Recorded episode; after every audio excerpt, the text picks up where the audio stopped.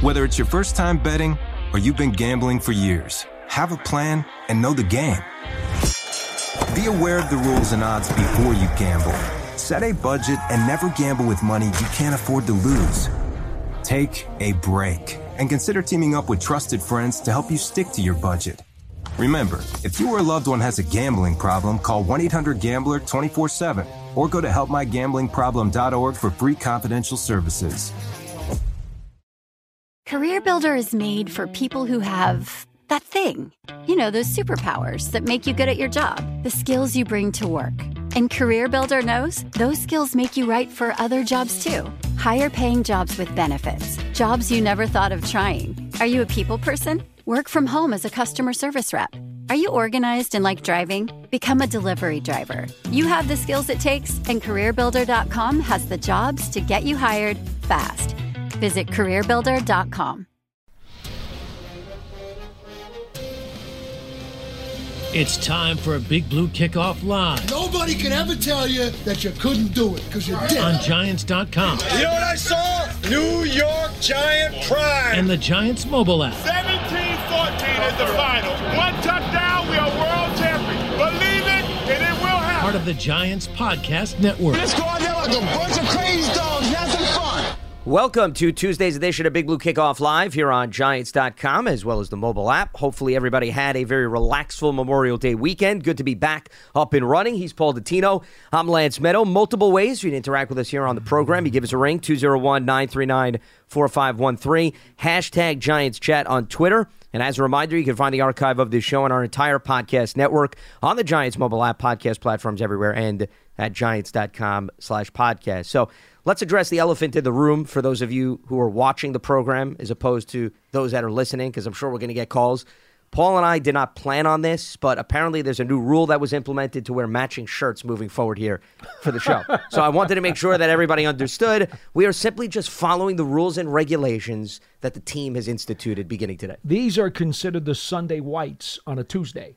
Yes. Well, this is not your typical week, right? It's a shortened week, so we figured we'd mix things up a little bit. Yes. Now that we got that out of the way, we can return to our normally scheduled programming here on Big Blue Kickoff Live. And today we want to focus on free agency. NFL.com has an interesting article, Paul. They have the top 12 free agents that are still available. And clearly the news that broke over the last few days, DeAndre Hopkins is now free to sign wherever he wants because the Arizona Cardinals did part ways with him as opposed to working out a trade. And on top of that, how it relates to the Giants, we figured we'd look back all the offseason additions the Giants made only through free agency, not trades, and who perhaps could have the biggest impact on offense and defense. Paul and I will each give our contender with respect to that department, and obviously we will field your phone calls and your tweets throughout the remainder of the program. So, Paul, let's first look at NFL.com's list of top 12 free agents that are still available. And no surprise, DeAndre Hopkins now is atop the list because, in fairness, and this is where timing is everything, right? Not just in the NFL and life. If Hopkins hit the free agent market much earlier in the offseason, the level of interest would probably be through the roof at this point because you'd have a lot more teams that would have more flexibility with respect to the salary cap. No doubt. And look, I don't know what his asking price is going to be, but obviously that's going to inhibit some teams who would love to add him to their roster simply because they can't afford him. We will see how this all shakes down. We've seen so many different articles over the course of the past week about where he would fit on some rosters, and then other stories that said, well, these are the teams that tried to acquire him in a trade, did not do so, so perhaps they would be the best fits because they've already had conversation about him. So who knows? I know this. He's a dynamite player still. I had thought several months ago he would make sense for the Giants before they made the trade for Darren Waller to make him their potential 1,000-yard passing game target. See, the Giants did not have one, in my opinion, up until when they got Waller. I did not see a 1,000-yard target on this roster. Then they made the trade for Waller and decided they would go that route. You know, the Kelsey, Kansas City route where the tight end becomes the 1,000-yard threat. And he's already produced the 1,000-yard seasons. Okay. He's correct. Then they proceeded to make sure they filled out the wide receiver room with 2s and 3s. Okay. I think the Giants came to a fork in the road and decided, you know what? That's the way we're going to go.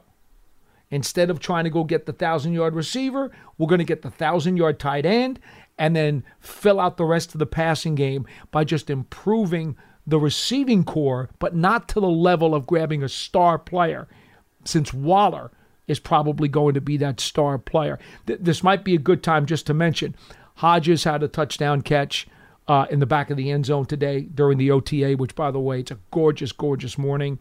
Hyatt had a couple of touchdown catches today, showed very soft hands, especially on the second one that was at the end of practice. And I also had Pimpleton, I wrote down, touchdown catch along the back line, where he really showed his concentration on making the grab. This is the evidence that we're seeing. This Giants wide receiver room is improved. Again, they did it with the thought that Waller is going to be the, quote, 1,000-yard guy. And Hopkins is known for his 50-50 winning battle against defensive backs. We've seen that time and time again. I mean, the most notable catch that he made, if you remember, was with Kyler Murray in the end zone against the Buffalo Bills, that walk-off touchdown. So, you know, that's what he brings to the table. Though, if you look at the Giants' receiving core, they have guys that are vertical threats, specifically Paris Campbell, who they added, in addition to Darius Slayton, who is coming back. It's not like they don't have players who can't stretch the field. It's just Hopkins is unique from the standpoint of, similar to Kenny Golladay, which unfortunately didn't pan out that way, right? But the guy that has the height, the size, and you throw the ball up and you say, hey, we have confidence he's going to win the battle. Ball skills. Correct, exactly, yeah. So he would be sort of a replacement for that. Now, you were alluding to the reports that have been circulating, and it was Buffalo and Kansas City, supposedly, that there were two teams that wanted to trade for him. Right. They couldn't work it out, so now he's a free agent. He'd sign with any of the 31 other teams, and Hopkins has spoken publicly on recent interviews. It seems as if the quarterback is going to play a very big role. He wants to win, which I don't blame him. Paul, we're talking about he's going to be 31 this season, year 11. I would think he'd want to prioritize that. So, you know, there's a lot of different factors. I don't know if money's going to be the end-all, be-all, but in fairness, he was scheduled to make $19 million this year. Was non-guaranteed. Something tells me, and, you know, we field calls from fans who always, you know, want to go through the hypotheticals about could the Giants add this player. At the end of the day, do I think money is the end-all, be-all guiding force? No, but something tells me he doesn't want to play for peanuts. I don't think so either. Yes. In fact, I think it was... who was on the other day on Sirius XM NFL? I think Bruce Murray was hosting, and I can't remember who he was with. It was one of the former GMs. Mark Dominick? I don't think it was Mark. Rick Spielman? Rick Spielman. There you go. I know pretty much that roster very well. He does. So I don't have to. I don't know why. Yeah, but, you know, yeah. I study actually the host on that channel. He's in that huddle, folks, in case you don't know that. Yes. He was on with Rick Spielman, and I want to say that either Murray or Spielman brought up the conversation about what do you think it would take to bring a Hopkins in. And they were of the opinion, the two of them together came up with, you're probably going to have to give him $10 million base for a one-year deal, and then maybe $3 million or so in incentives. I'm with you on the incentives part. That could get him up to about 13. Yeah. Okay? Look, one-year deal like that, I don't see how the Giants would have room to make that happen. Now, if you signed him to a 2 or 3 year deal where you could balloon the payments in years 2 and 3, well, that's perhaps a different story. But if you're just looking to put him on a 1 year prove-it deal and give him some type of compensation that he's not going to sneeze at, you're probably thinking it's going to have to be double digits. Yeah, I think incentives is probably going to be the biggest luring factor, especially at this time of the year when, once again, you don't have a number of teams volume-wise that have overwhelming cap space. Then again, you can't create cap space. That's not impossible. But I would think you could give him catches, receiving yards, touchdowns. Heck, you could throw in a clause if the team makes the playoffs, you'll give him some extra money too. So I think they can make it very attractive for Hopkins to ultimately get close to perhaps what he was anticipating. So Hopkins is number one on NFL.com's list of the top 12 free agents that are currently available. Let's just briefly... I will say this. Please, from a Giants perspective, go to the AFC. Please. Just go to the AFC. Well, the good news is the Bills and the Chiefs are in the AFC, if those are the two teams that are very much interested. That would not bother me in the least. However, you know who's on the schedule this year for the Giants. I'm aware of those teams. Okay, I'm aware of that. I just wanted you to know, you're not avoiding the AFC, Paul. So I just want to make sure your emotions are kept in check. Could you imagine D-Hop and Diggs on the same team? That's a problem. Well, what about D-Hop and Travis Kelce on the same team? That's a problem, too. But you wouldn't be playing them until the Super Bowl. No, and true. I could live with that. Okay, that's fine. I understand. But remember, there's other AFC teams that the Giants are playing, too. Yes. Not to say that we know whether or not they're contenders. But anyway, so a few other players that made this list. And the biggest trend here is there's a lot of pass rushers, Paul, still available. And veteran pass rushers that we're talking about. And I'm going to go in the order of how NFL.com has it. Yannick Ngakoue, and that's a name that we've brought up on this program with Giants fans weighing in previous years when he was available, though. And Ngakoue, he is looking at his sixth team in 4 years. Okay. I'm not going to insult anybody who plays in the National Football League because it takes a certain amount of skill to be able to even get into the NFL and then to stay there. But Ngakoue, to me, has always been half a player. I have never really seen him very interested in stopping the run. I remember one of the really big name players, one of the great sack artists of the last 20-something years, was Simeon Rice. Tampa Bay. Same kind of player. Simeon Rice was all about getting after the quarterback, and look, if you wanted to run, he was taking those plays off. I've always kind of felt like Ngakoue, who is a tweener in terms of his physical stature, has always been a guy who is not going to be impactful on running plays. But impactful in terms of sacks, though. Guy had 19 and a half sacks the last 2 years. So that's the double-edged sword as to, A, why he stays in the league and why somebody always wants him. But it's always another situation where why nobody wants to keep him. And they're always willing to move on from him because they see a half a player there. There are too many deficiencies in his game. Well, that's what I was going to say. If you remember, I think you and I were together last week where I was talking about teams that have that third pass rusher. That could be such a difference. And Ngakoue would be the perfect third pass rusher on a team. The problem is he wants to get paid, I'm sure, as one of the top two guys. So therefore, you can't afford to just say, we're going to bring you in as the complimentary guy. No, you're going to pay him as if he's one of your top two guys. He's not going to be Batman or Robin. He's going to be Alfred the Butler. Well, yeah, but he's not going to be paid like Alfred the Butler. Okay? Exactly. That's the problem. So, for example, if you have the flexibility financially, I'd welcome him as a third pass rusher. I mean, that is a very strong guy that you could turn to who you're more than confident could play a number of snaps. But the problem is, to your point, you're going to take a hit in terms of your run defense. Here's the other thing. Because of him being a tweener and being an edge guy, you would have to have a Batman and a Robin that are part of your, at least one of them has to be part of your defensive line. Because if he's going to be on the edge, well, if you've already got a Batman and Robin who are two edge guys, and now he's the third edge, unless you feel that you can move one of those guys down inside or move them to an inside linebacker spot like what the Cowboys were doing with Parsons for a while. They were rushing him from all different places. Now they're saying this year he's only going to be on the edge. Yeah, and then was countered a little bit, so I don't know what to read into that. But the point being, if your Batman and Robin are stand-up edge rushers, you may not even be enticed by Ngakoue as Alfred the Butler, as the third guy, because it doesn't necessarily fit very well. Now he becomes just a depth piece, and I don't think that's going to sit well with him. I maybe would throw in Mr. Freeze. I think Alfred the Butler is a pretty low blow. Let's be at least a little fair. No, but at least he's in the house and he's a good guy.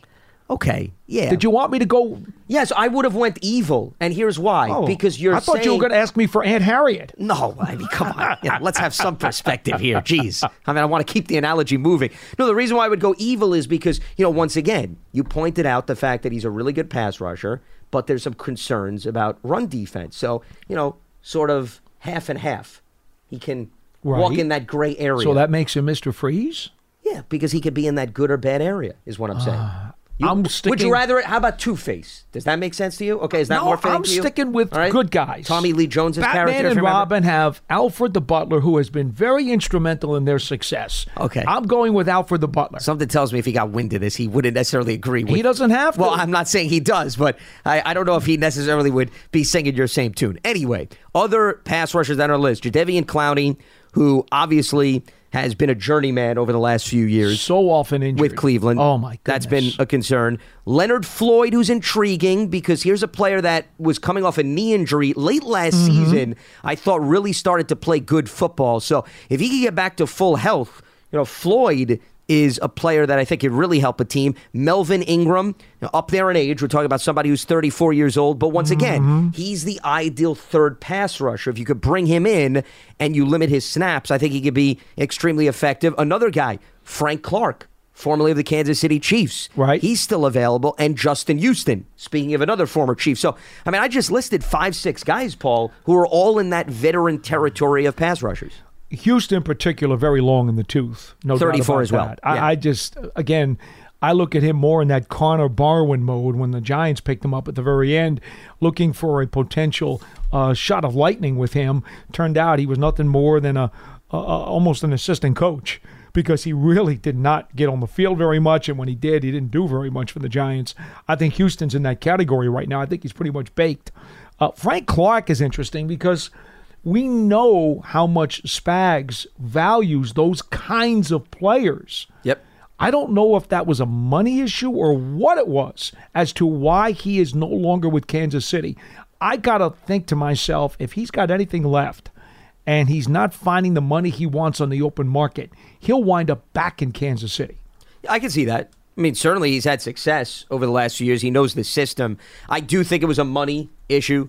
I think that's the reason why he's still out there on the market. I mean, there was some chatter about, you know, whether or not they could rework his deal in previous years. So I think that is perhaps a big part of it. Remember, Chris Jones is their big investment on the defensive line. Not to say that you can't handle two guys, and they did draft a pass rusher in the first round this year, too. So when you take all of that into consideration, that could be a reason why Clark is still out there. So those are the pass rushers. As far as the defensive backfield is concerned, you also have a number of veteran guys that are still out there. Marcus Peters, who is a former Baltimore Raven, so there's ties there to Wink Martindale. Bryce Callahan, a slot corner who's been with a few teams, the Chargers and the Broncos, he's still out there as well.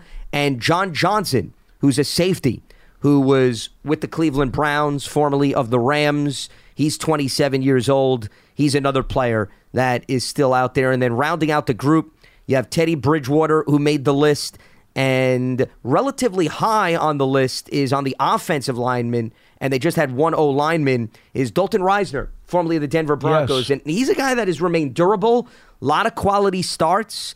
You know, you could see a team who may lose a guard on the interior around the start of training camp. You know, maybe interest will pick up for him. We always see those late veteran ads on the line, especially if teams feel they're concerned about what they saw maybe in mini camp leading into training camp, or God forbid somebody gets hurt over the course of that month leading into training camp as well. We should throw in a caveat that sometimes these veteran free agents decide not to sign because they don't want to go through some of the obligations that they'd have to go through during the spring and the off season. And, you know, they'll sign much closer to training camp or even after a couple of weeks go by during training camp, because they just feel as though they're going to be in shape when they come in. They're going to be ready to go. They don't think they need all of these other obligatory situations that you're going to have to do during the offseason. So any one of the guys that you just mentioned, part of it could be their timetable has not come to fruition yet, and they've decided that they're going to sit out for a while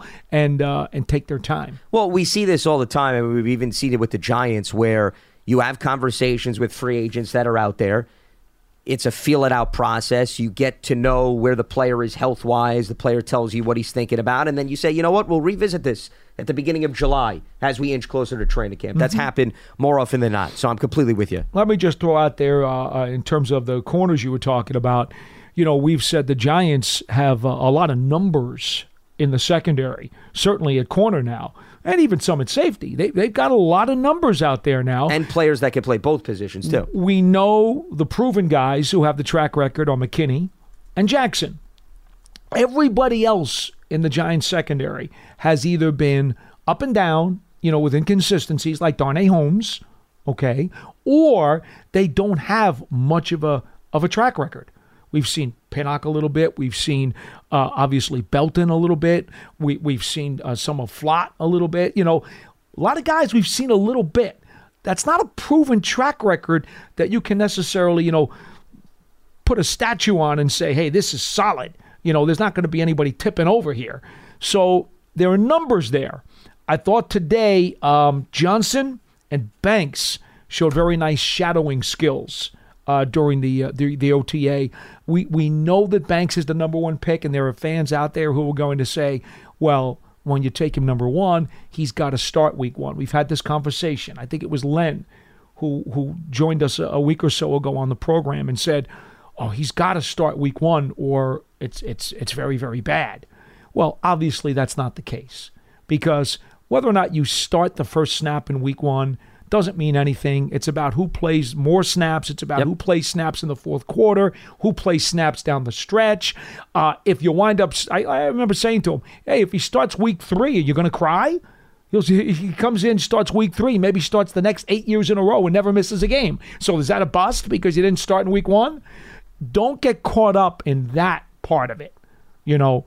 But ultimately, what the Giants need to do is figure out amongst the numbers that they have at secondary and also at wide receiver, who are going to be those guys that they want to count on, because the questions, the inconsistencies, the doubt could certainly go either way. I mean, it could tip either way. I mean, you don't know how ready Deonte Banks is going to be. He's a rookie. Rookies will make rookie mistakes. The question is, how many of those rookie mistakes are going to cost you dearly? Some of his mistakes may not cost you very much. Others may lead to a 60-yard touchdown. Sure. You just don't know. So, and I you guys know, I was all over Deonte Banks since the combine. I wanted him in the worst way for the Giants. But I'm not going to sit here and say he has to start week one, and if he doesn't, it's not good. Maybe he doesn't start till week four or week five. Who knows how long his learning curve is going to take before he's ready to go. Well, but to your point, I mean, even if he's not on the field for the very first play, doesn't mean he's not going to be involved in the game plan and play. No question. So, I mean, to me, that's semantics at the end of the day. If you're going to get that worked up because he's not on the field for the first play, big deal. He still very well could get his fair share of snaps over the course of the game. I think the bottom line is Deonte Banks is going to play this season. I know, is Mark Haynes before your time? No, I mean, I'm familiar with Mark Haynes. Yeah. When Mark Haynes was drafted by the Giants in the first round, he was dreadful. His first year with this team, they threw him right into the starting lineup, and he had a very difficult time. And it was just this whole game was just wow.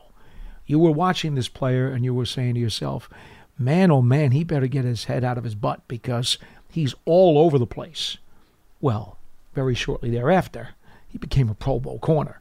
And in my mind, he and Mark Collins are two of the best run support corners I've ever seen, not to mention the fact that they could both shadow receivers, get physical with receivers, and both of them did great jobs of breaking up passes and thwarting the opposition, covering top-notch guys. But what neither one of them did a great job at was turning the ball over. Neither Collins nor Haynes were great at making interceptions. Opportunistic. But they did everything else that a top-flight corner had to do. I think Mark Collins should have been in the Pro Bowl at least a couple of years. I felt like he was cheated during his Giants career. He was one hell of a player. I think if you look at the defensive backfield overall, and this piggybacks off of your point earlier, there's depth there on paper. You just don't know how much substance is there right now. That's the thing. And a lot of it, Paul, has to do with injuries to a number of these guys. No doubt. For example, like Aaron Robinson is still a very intriguing player. Is Absolutely he, not? Okay. He is. But the problem is, I don't know whether or not Aaron Robinson could get through 16, 17 games. I can't tell you that. I don't know, right? To me, I think Aaron Robinson, to me, should be a top contender for the outside spot opposite Jackson. Sure. If he's healthy enough to play. 100%. He should be that guy. Sure. Yeah. But we don't know. Cordell Flott was in and out of the lineup year one. Okay. Like him too. So still a feel-it-out process. And even a guy like Radarius Williams, right, who has the length that makes him valuable. I like his skill set. But he's another guy in and out of the lineup. Barely on the field. So, I mean, we just went through three guys. Mm-hmm. And we're not talking about old men here. We're talking about young guys who are just starting out their careers. So, once again, if you knew what you were getting out of those three, I think it completely changes the conversation and the evaluation of that position. And that's what we're getting at, essentially. And then the other question becomes, okay, if Darnay Holmes cannot become more consistent and be the, quote, starting slot, who is your next up in the slot? You have any thoughts?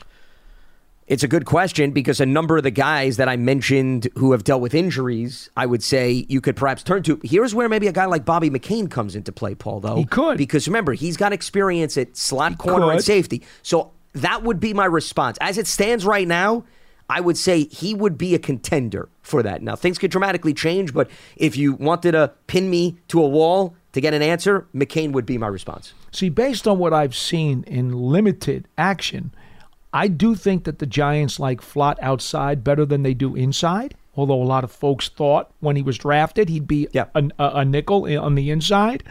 I don't think the Giants feel that way, at least to this point. I think they look at him more as an outside guy, and he's a depth guy if he doesn't win the job. I also believe Aaron Robinson is an outside guy. When he was a rookie, they were forced out of necessity to give him some snaps in the slot, and it did not work out very well. He was not comfortable in there at all. And with the kind of length he has, there's no reason why he shouldn't be on the boundary. Sure. So, you know, who is that next guy? Onuware. I think that's how he says it. He is a boundary guy, a veteran guy that they just brought in. Yep. Johnson, the other fellow they signed. Leonard Johnson. Leonard Johnson, okay, who I mentioned earlier, had some nice shadowing stuff going on today. You know, I think he's a boundary guy. I mean, that's the thing. When you look at the secondary, if you really want to question, where are the Giants thin? I'm not so much worried about the numbers that they can bring to either safety spot or the corners. What kind of numbers are they bringing in the slot if Holmes is not the guy on a consistent basis? I just don't know who that person is right now. Well, and that's why I'm throwing out a safety, because I could see Wink having Pinnock and McKinney, or McKinney and Belton as his two main safeties, and then the third guy he utilizes in the slot. I could at least see a scenario presented, especially if no one at corner proves to be reliable in that department. We didn't even talk about the guys they drafted this year.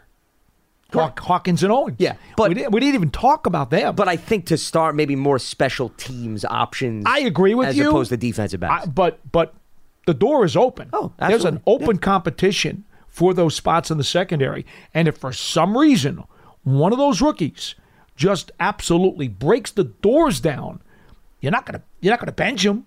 No, absolutely. If a guy comes alive and out of nowhere and wins the job, you give it to him. Well, also, God forbid, if somebody gets hurt or they lose multiple guys, they may be forced. Well, that happened a few years ago, remember? To play. That's what I'm saying. Well, that's more of a reason why you prepare accordingly in camp. You give them reps. But what I'm saying is I think they have some mountains to climb because of the other players that are a little bit more polished and experienced. A few reminders before we open up the phone lines at 201-939-4513. Make sure you check out the Giants Huddle podcast. You can find that on your favorite podcast platform as well as Giants.com/podcasts. 2023 NFL schedule is officially out. Single-game tickets are on sale now. Don't miss the Giants at MetLife Stadium this season. Visit Giants.com/tickets to secure your seat. And speaking of seats, Giants fans, take your fandom to the next level with a season ticket membership. You can stay connected to the club all year round, not just on game days. Memberships are now available for the 2023 season. To learn more about all the exclusive member benefits, visit Giants.com/tickets. Limited inventory is available. And the Giants official connected TV streaming app, it's Giants TV. Brings original video content, game highlights on demand, and direct to Big Blue fans. Giants TV, it's free. It's on Apple TV, Roku, Amazon Fire TV, and the Giants mobile app. All right, 201-939-4513 is the telephone number. We're also going to get to our impactful free agent additions on offense and defense as we move forward here. Tom is in Stratford, and he joins us on BBKL. What's happening, Tom? What do you got for us? Hi, guys. Quick questions. Last week, John mentioned that we needed money for the spring, summer, and fall. to replace players that might get hurt. My question is, when a player gets hurt and he goes on the IR, does his salary come off the salary cap? No, not at all.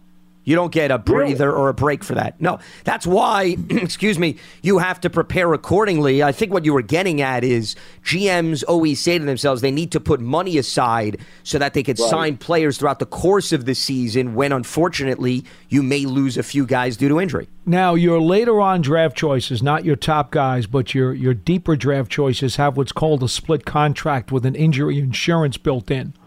So, for example, when Shane Lemieux got hurt, okay, and he goes to IR, yeah, his salary lowers because he's not on the active roster. He goes to IR. The later on draft choices have that clause in their deal. So in a way, you are saving some money when those guys get hurt. You're not getting penalized the full bucks. But your higher draft choices, that's not the case. That doesn't seem very fair.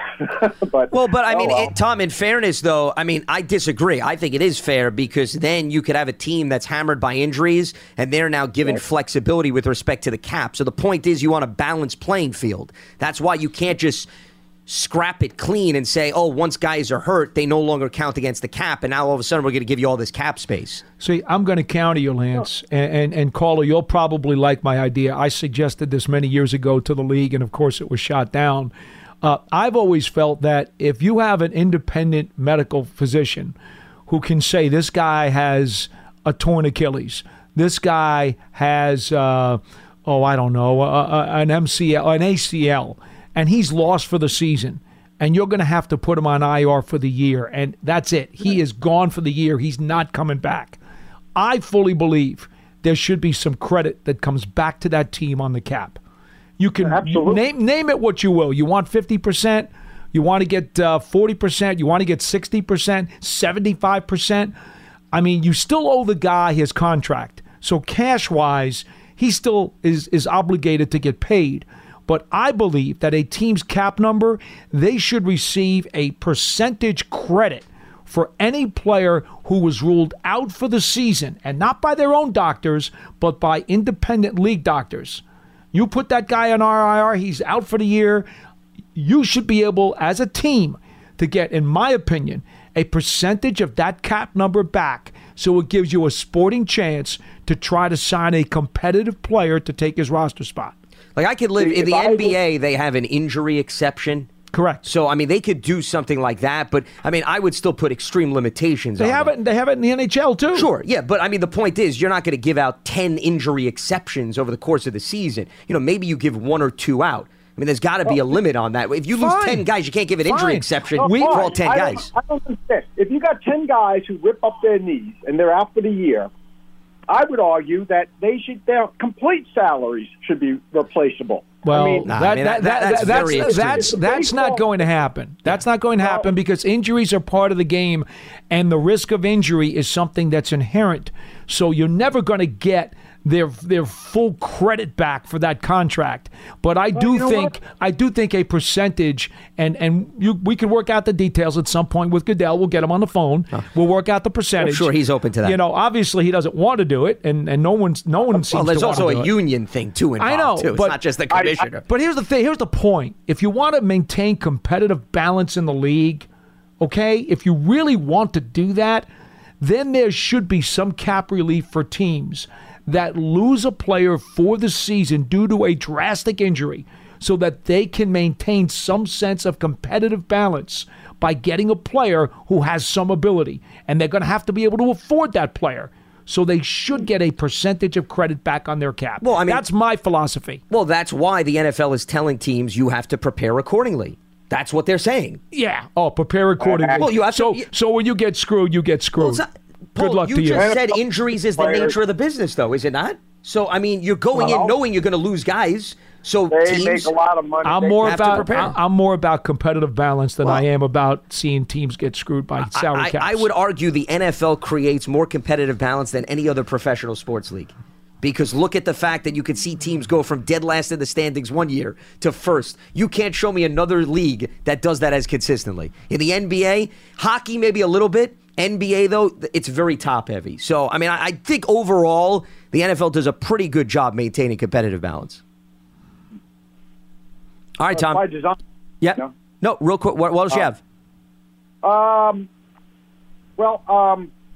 This is more an observation, and I wanted to see if you guys agreed with this. It seemed to me last year, Evan Neal didn't get a lot of help with some of these speed rushes on the side. It never seemed they really used a tight end to chip the guy or a back. I don't know. That just seemed to be my observation. I was wondering if you guys felt the same way. And I'll get off the line so the next person can call. Yep. Appreciate the call. I don't keep track of how many snaps help is given to a tackle. It's not one of the categories I keep. But Evan Neal went through an awful lot last year. Knee and other appendages and body parts that were badly beaten up. I mean, excuse me, all he had to do was go into the locker room during the week and see how many different body parts he had taped up, et cetera, et cetera, et cetera, and how slow he would move through the locker room. So in addition to dealing with the rookie learning curve, which clearly impacted him, this guy was also fighting a lot of bumps and bruises, a lot of physical ailments, more so than you might think. And it all kind of accumulated into him having a tougher season than he would like. He won't talk about it. The coaches won't talk about it. Nobody wants to make excuses. That's just not the way players are. But I'm anxious to see him not only in his second season when he's learned more, but also when hopefully he'll be a lot healthy. My film review, I had him down for 9 sacks during the season. I'm looking at my chart now. I mean, I don't know. 4 in the last month and a half. I think what's interesting about it is when I look at my chart and I see edge, edge, edge, edge consistently. When he was beaten for sacks, it was because of the edge.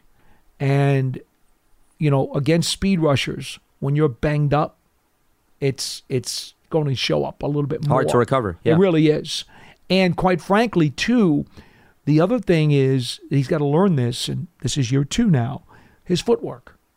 There were times when he would not be in perfect balance because his footwork was getting lost a little bit. He'd cross up a little bit. And that technique-wise, the biggest problems that I thought he had technique-wise were his footwork and his punch wasn't consistent enough. Those are things that Bobby Johnson is trying to clean up, okay? And that's coaching.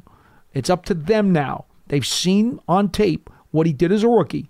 Now they got to clean it up. They got to get the polish out, and they got to use the elbow grease, and they got to get that cleaned up. The physical ailments is just something you hope he's healed from, and that he's a better player for it. Well, and also, once again, more experience under his belt, too. You know, there's things that you're going to struggle with as a rookie that hopefully you absorb, you digest, and you're able to then work on your fundamentals, just like Andrew Thomas. You know, I'm not saying they're identical in terms of their trajectories, Paul, but Thomas went through the same thing, right? Injuries early in his career, had his ups and downs. When you saw him get back to full health, and he also fine-tuned his technique, you saw a jump in his production, consistency-wise. So we'll get a better feel for where Neal is in terms of his development, assuming we could see him at full health for the majority of this upcoming season. You know, he only got beat for a sack on a bull rush once all year by Brandon Graham of Philadelphia. That's it. Once. That shows you that at least physically, power-wise, strength-wise, size-wise, he can hold the point of attack. You're not going through Evan Neal. All right, let's make that very clear. He got beat. He got beat on the outside off the edge, and a couple of times he got beat on an outside then underneath inside rush, which was about athleticism. Yeah. Wanham did that to him, and Reddick did that to him. Okay? Every other sack, let's see, Weaver did an edge and under. Burns did an edge and under. Otherwise, it was, again, this was about elusiveness. This was about quickness. Either guys getting them off the edge or getting the edge and under move. And, you know, that stuff technique-wise, he's got to clean up. But again, health should give him a better chance to be able to stick with those guys when he's not lumbering around because he's got all these injured appendages. Speaking of making a jump, whether it be an individual or helping the team, I want to get to the other topic that we wanted to discuss today. And if you look at all the Giants' free agent additions, and we're not talking about trades, we're just looking at free agent signings. Offense, defense, one player on each side of the ball that has the potential to make a significant impact. So we'll start with offense. And the volume is a little bit higher, I would argue, on the defensive side of the ball, in terms of the number of players. But on offense, really, I think all signs point to wide receiver, because the two guys that they added, at least through free agency, you have Paris Campbell, you have Jamison Crowder. You know, those were the two additions from that standpoint. Outside of wide receiver, in fairness, Paul, you really don't have a lot of big splashes in other positions, right? Not at quarterback, not at running back. Tight end, Waller was a trade. Bellinger's already here. I mean, no offense, I don't think Tommy Sweeney is going to be your choice. No. In terms of headline grabbers, even Jeff Smith is not a headline grabber. Yeah. So, I mean, really, it's a choice between Paris Campbell and Jamison Crowder, unless there's another candidate that you think we could throw out. No. So this is really a two-man race, and I think Paris Campbell has the edge over Crowder just because Campbell, I think, has an opportunity to contribute much more on offense than Crowder does, and Campbell has the speed to stretch the field, and he is coming off a breakout campaign in his final year of his rookie deal with Indianapolis. Mm-hmm. We finally saw, it's actually somewhat similar to the conversation we're having about Evan Neal. Campbell, the problem was injuries, was always in his way. Now, he's the first one to admit it. It came together last year because he remained on the field. And I think, when you look at a guy like Campbell, his versatility is going to be really important, because this coaching staff, especially Kafka under Dable, they want their receivers to play all three positions. Now, not every team does that. They'll say they want their guys to be versatile. Maybe the guy can play one or two of the receiver spots. The Giants seem to be really sold on the fact that we want to be able to play any of the receivers at any of the three receiver spots. And Campbell has shown that ability. He can be the X, the Y, or the Z. That will help him. As far as the defensive side of the ball, as I mentioned, far more options to evaluate. And I think linebacker and defensive line are the two spots here, because you have Bobby Okereke, who comes over, coincidentally, like Paris Campbell from the Colts. And then I'm not willing to overlook run stoppers because, Paul, we talked about this. This offseason, the team prioritized shoring up the run defense. And they go out, they get Nacho and A'Shawn Robinson, who is a late addition. So I think there's three really strong candidates who you can each make an argument that all of them could very much have an impact. I'm going to go with Nacho as perhaps the biggest free agent splash on the defensive side of the ball to make an impact, because Nacho, I think, gives you a little bit more of the pass rush over A'Shawn Robinson. I'm not saying he's a monster guy, but I think he's going to be very active up front and will take full advantage of the presence of Dexter Lawrence. The interesting thing for me is that Okereke over the last 2 years has had 150 tackles, 2 years ago 130 tackles. So he comes in with similar stat lines to what Blake Martinez had done when he was in Green Bay. And, of course, came to the Giants. And that first year with the Giants, Martinez played at a Pro Bowl level. Okay, things went south afterwards, certainly because of injury. But Okereke, to me, I would not at all be surprised if he put up another 150-tackle season. And if he does, regardless of what either of those two defensive linemen put up, you're not going to be able to sneeze at a guy who puts up 150 tackles. And Okereke will be able to clean up whatever the defensive line does not. And he's a three-down backer. Sure. He will be on the field full-time. No. Okereke, it's not as if I'm dismissing him. I'm with you there. I can absolutely see him making a significant impact. I'm focusing more on, if you go back to last season, and Okereke does help with the run defense. I'm not faulting him on that. But I think what really hurt, though, the Giants more is, Paul, guys were getting to the second level. Would you agree with that? No doubt. Okay, so you weren't slowing them down at the initial point of attack. So you bring in a guy like Nacho and A'Shawn Robinson. Now you're hoping, okay, you're getting some hits on the running backs once they collide with the line, and then you're not needing the linebackers to do as much cleanup work as needed to be showcased last season. I guess that's where I'm coming from in terms of my mindset. That's understood. I will say this, and this is an interesting part that I think is important, because people looked at the Giants last year and said, well, the defense gave up over 5 yards a carry, which in most instances is just a very, very painful number. No defense wants to do that. However, I do think there was another factor involved, and it wasn't just about the players. It was about the scheme.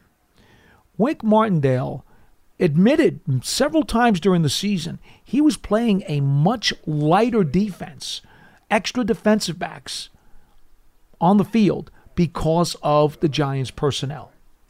Okay? He knew that. So he was willing to give up, and I use this term very loosely, willing to give up. No coordinator wants to give up. You got to make sacrifices, essentially. But that's what you're getting at. He was robbing Peter to pay Paul.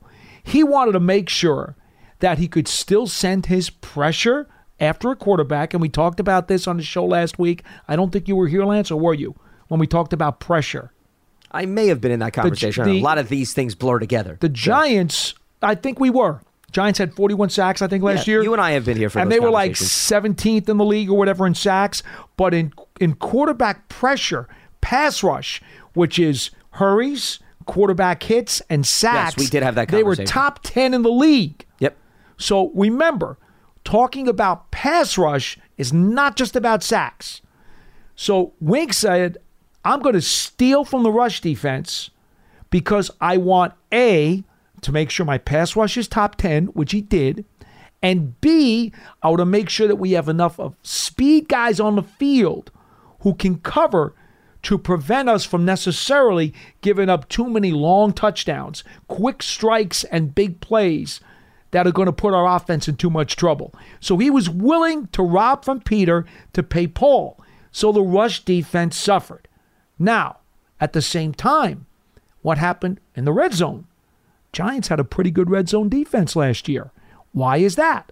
Because Wink then decided, okay, in the red zone, now we got to tighten things up. We got to be more stout. And we're inside the red zone, or they're inside the red zone. Can't give up touchdowns. So Wink took the best approach he could to try to help this team win games. So the 5.2 rushing yardage per carry number is inflated because he adopted a philosophy that he thought would be more beneficial to the team's overall success. And he was able to execute it to a T. That's why the Giants won 9 games, and that's why they went to the second round of the playoffs.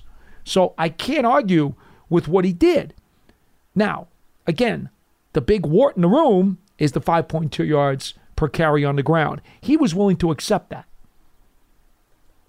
Well, because once again, it's the end result that you're consumed by. That's it. Right? That's For example, it. You could see a running back, he could get big chunks of yardage, and then all of a sudden, if you're much more disciplined in the red zone and you're holding them to field goals as opposed to touchdowns, that's something that you could live with. Mm-hmm. The problem is, though, and this goes back to conversations you and I have had, you can't assume that just because it worked one season, it's now going to carry over people adjust and work again for the next season. And you and I both know that philosophy that Wink used was born out of necessity, because of what he had to work with. And so that's what he did. It wasn't because he necessarily wanted to give up 5.2 yards a carry. Everybody will tell you football 101. Run the ball, stop the run. Be tough in the trenches. We all know that. That's the core belief of this game.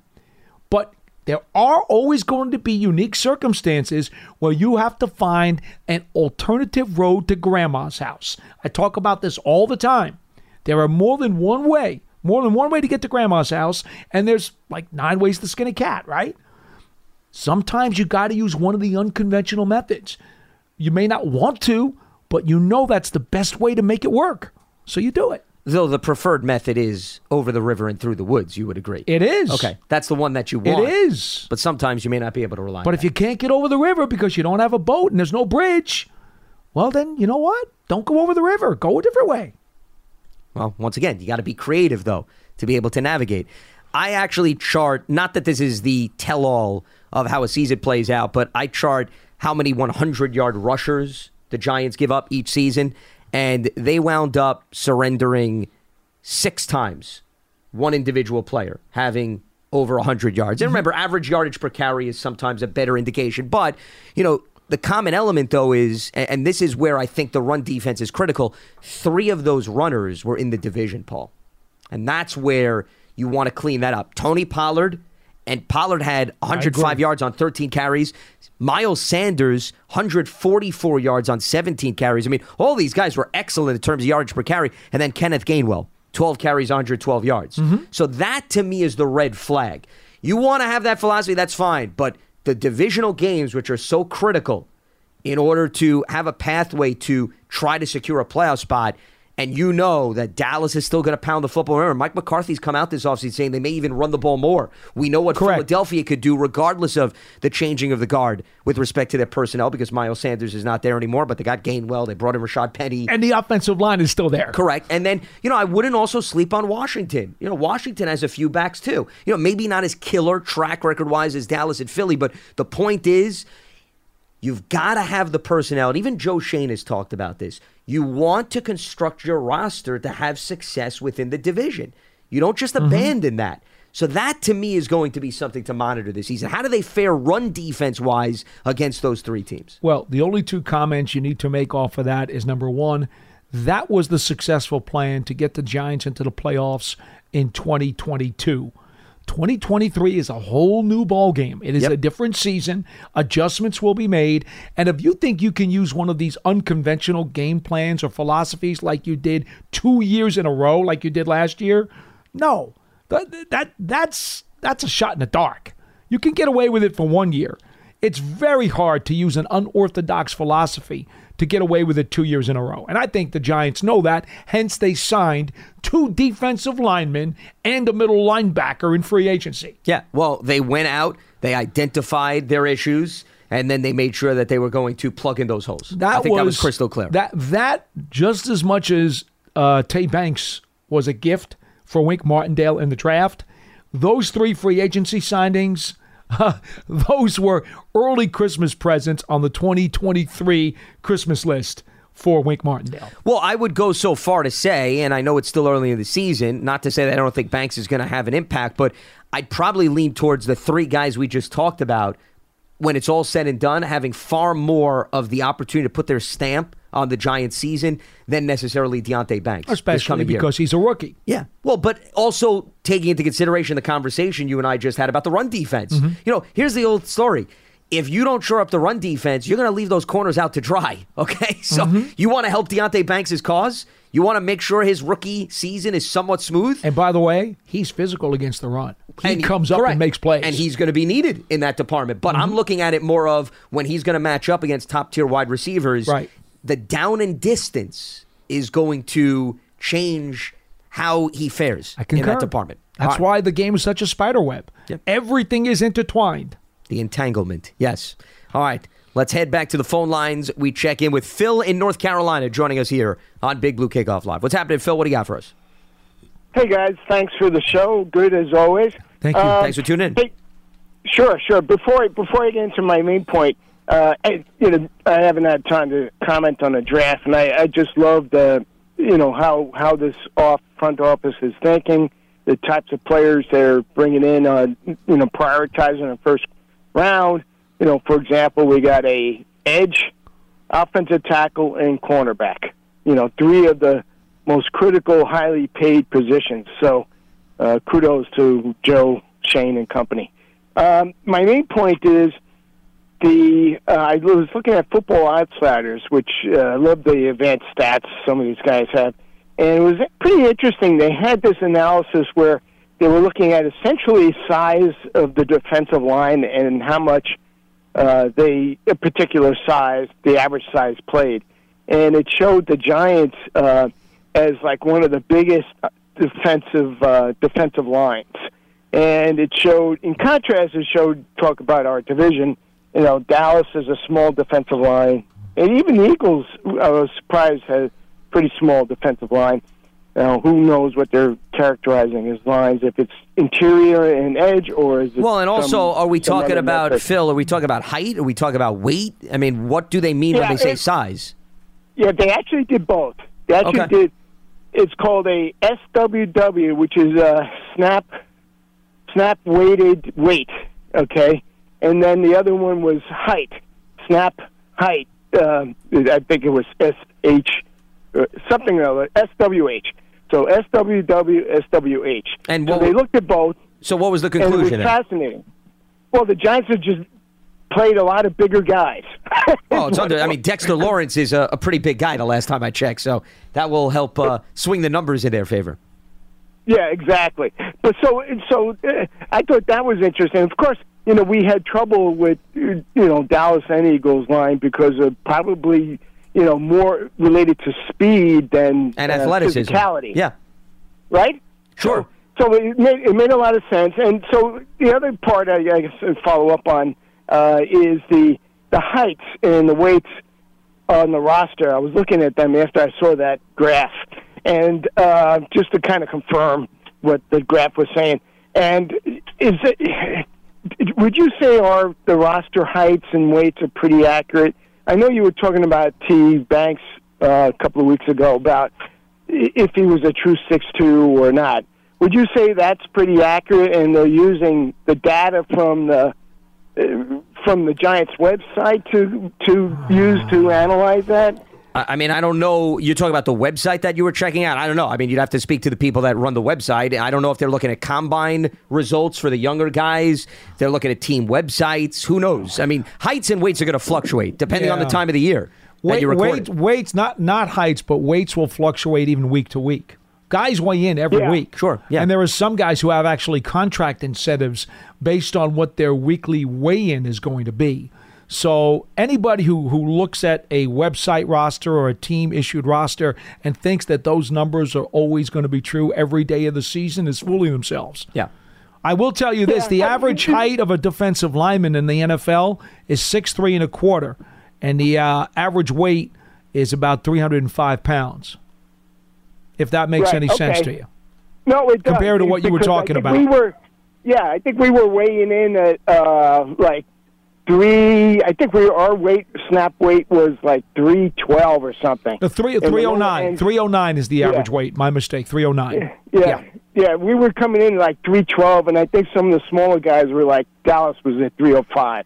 So, okay, good stuff, and I think your point is well taken, Paul. And you know, there's inaccuracies there. The question is, if the inaccuracies are consistent among all the teams, then the errors in all those teams, and then the analysis should still be accurate. So, once again, guys. you got it. I appreciate the call. I mean, you're at the mercy of whoever you're relying on that records that data, and I don't know if you looked at the 31 other teams, how often they're updating their websites. Do they wait till training camp when all the guys report? Who knows? I mean, that's why I wouldn't read into these mathematical equations so much. And the other thing, just real quick, Paul, before you jump in, and I think the last caller was alluding to this, you can have the biggest lineup humanly possible, but athleticism and speed can help counter that. So that's why that really doesn't necessarily guarantee automatic success just because you may have the tallest or the humongous players on the defensive front. You know, then again, there'll be players who will tell you that over the course of a year, let's say during an off-season program,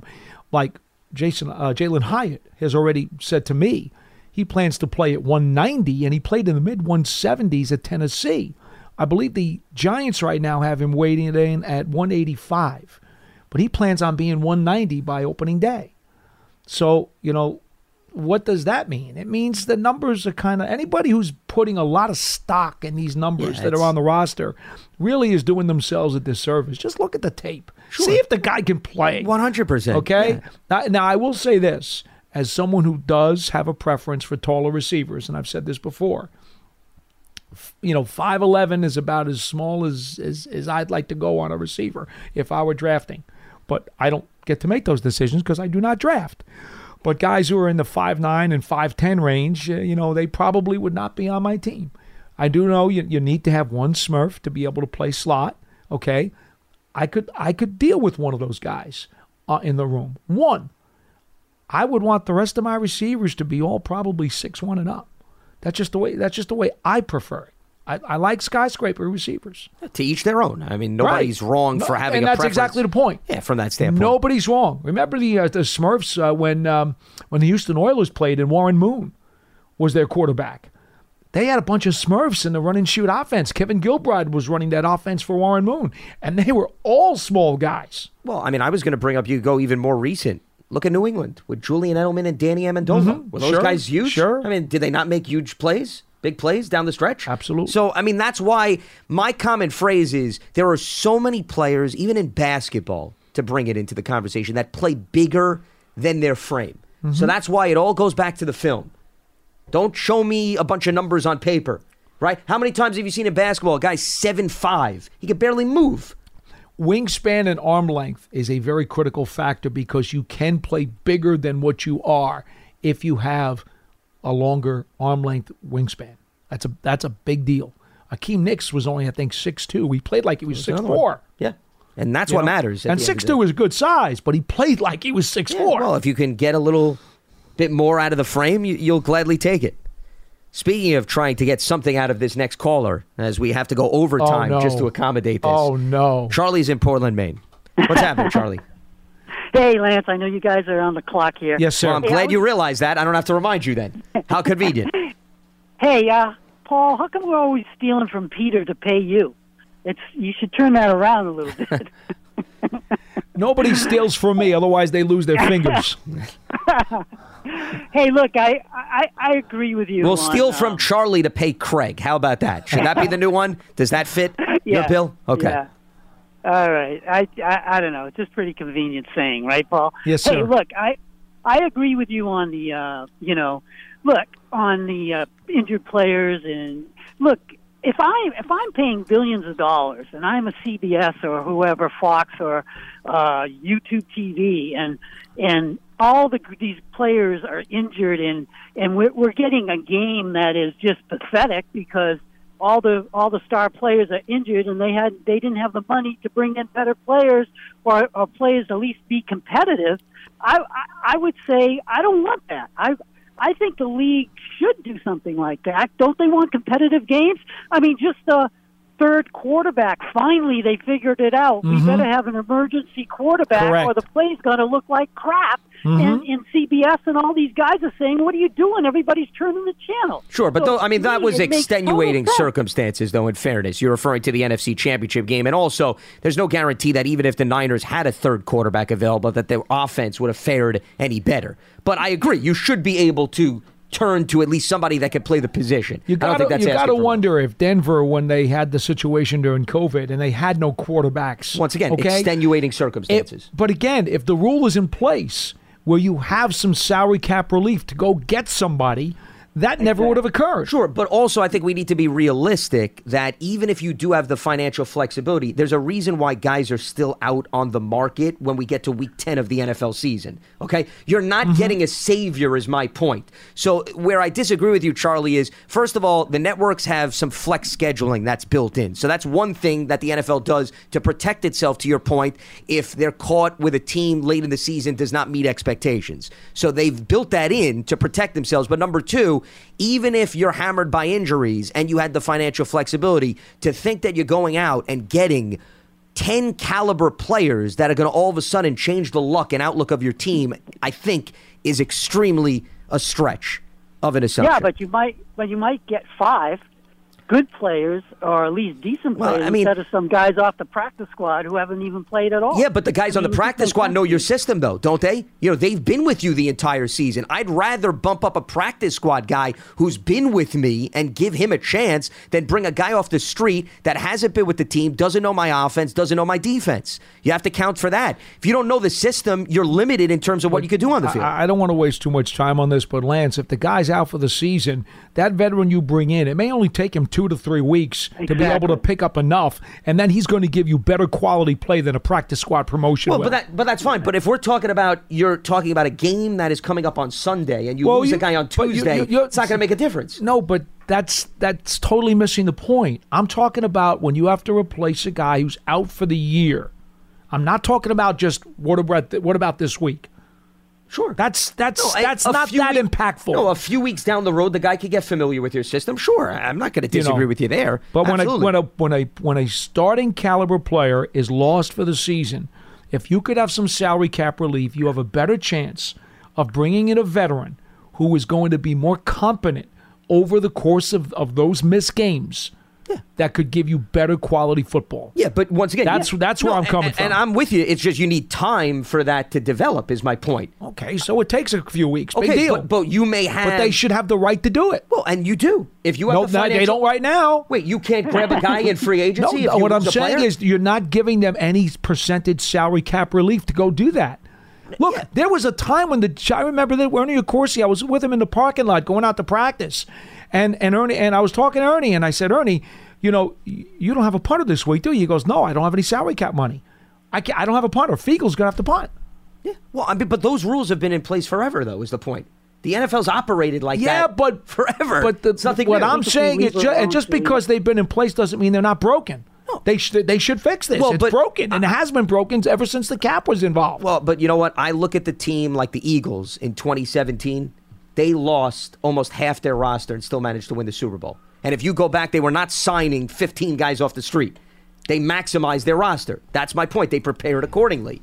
And I would say teams should know that could happen. Lightning in a bottle. Well, it may not happen every year. Charlie, I'm sorry to say I agree with you again. We're on the same page. Fine. You guys can agree with one another. Have a great day. We're having a conversation. There's nothing wrong with different opinions on opposite ends of the spectrum at the end of the day. That's allowed. There's nothing wrong with that. The league doesn't seem to have any inclination to change it. Well, so obviously, you and them are fitting like puzzle pieces.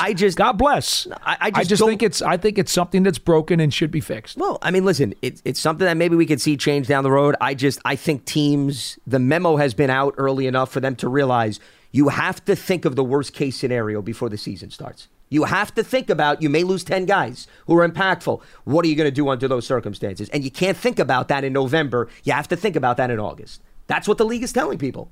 Okay. So, who does that most effectively winds up surviving the season the best. All right. That's going to wrap up Tuesday's edition of Big Blue Kickoff Live. Appreciate everybody for tuning in, as today's episode is part of the Giants platforms everywhere and Giants.com/podcast. We're back up and running again tomorrow at 12:30 p.m. Eastern. For Paul Dottino, I'm Lance Medow. Stay locked to Giants.com for all the latest, and we'll speak to you right here on Big Blue Kickoff Live. Have a good one. Whether it's your first time betting or you've been gambling for years, have a plan and know the game. Be aware of the rules and odds before you gamble. Set a budget and never gamble with money you can't afford to lose. Take a break and consider teaming up with trusted friends to help you stick to your budget. Remember, if you or a loved one has a gambling problem, call 1-800-GAMBLER 24/7 or go to helpmygamblingproblem.org for free confidential services.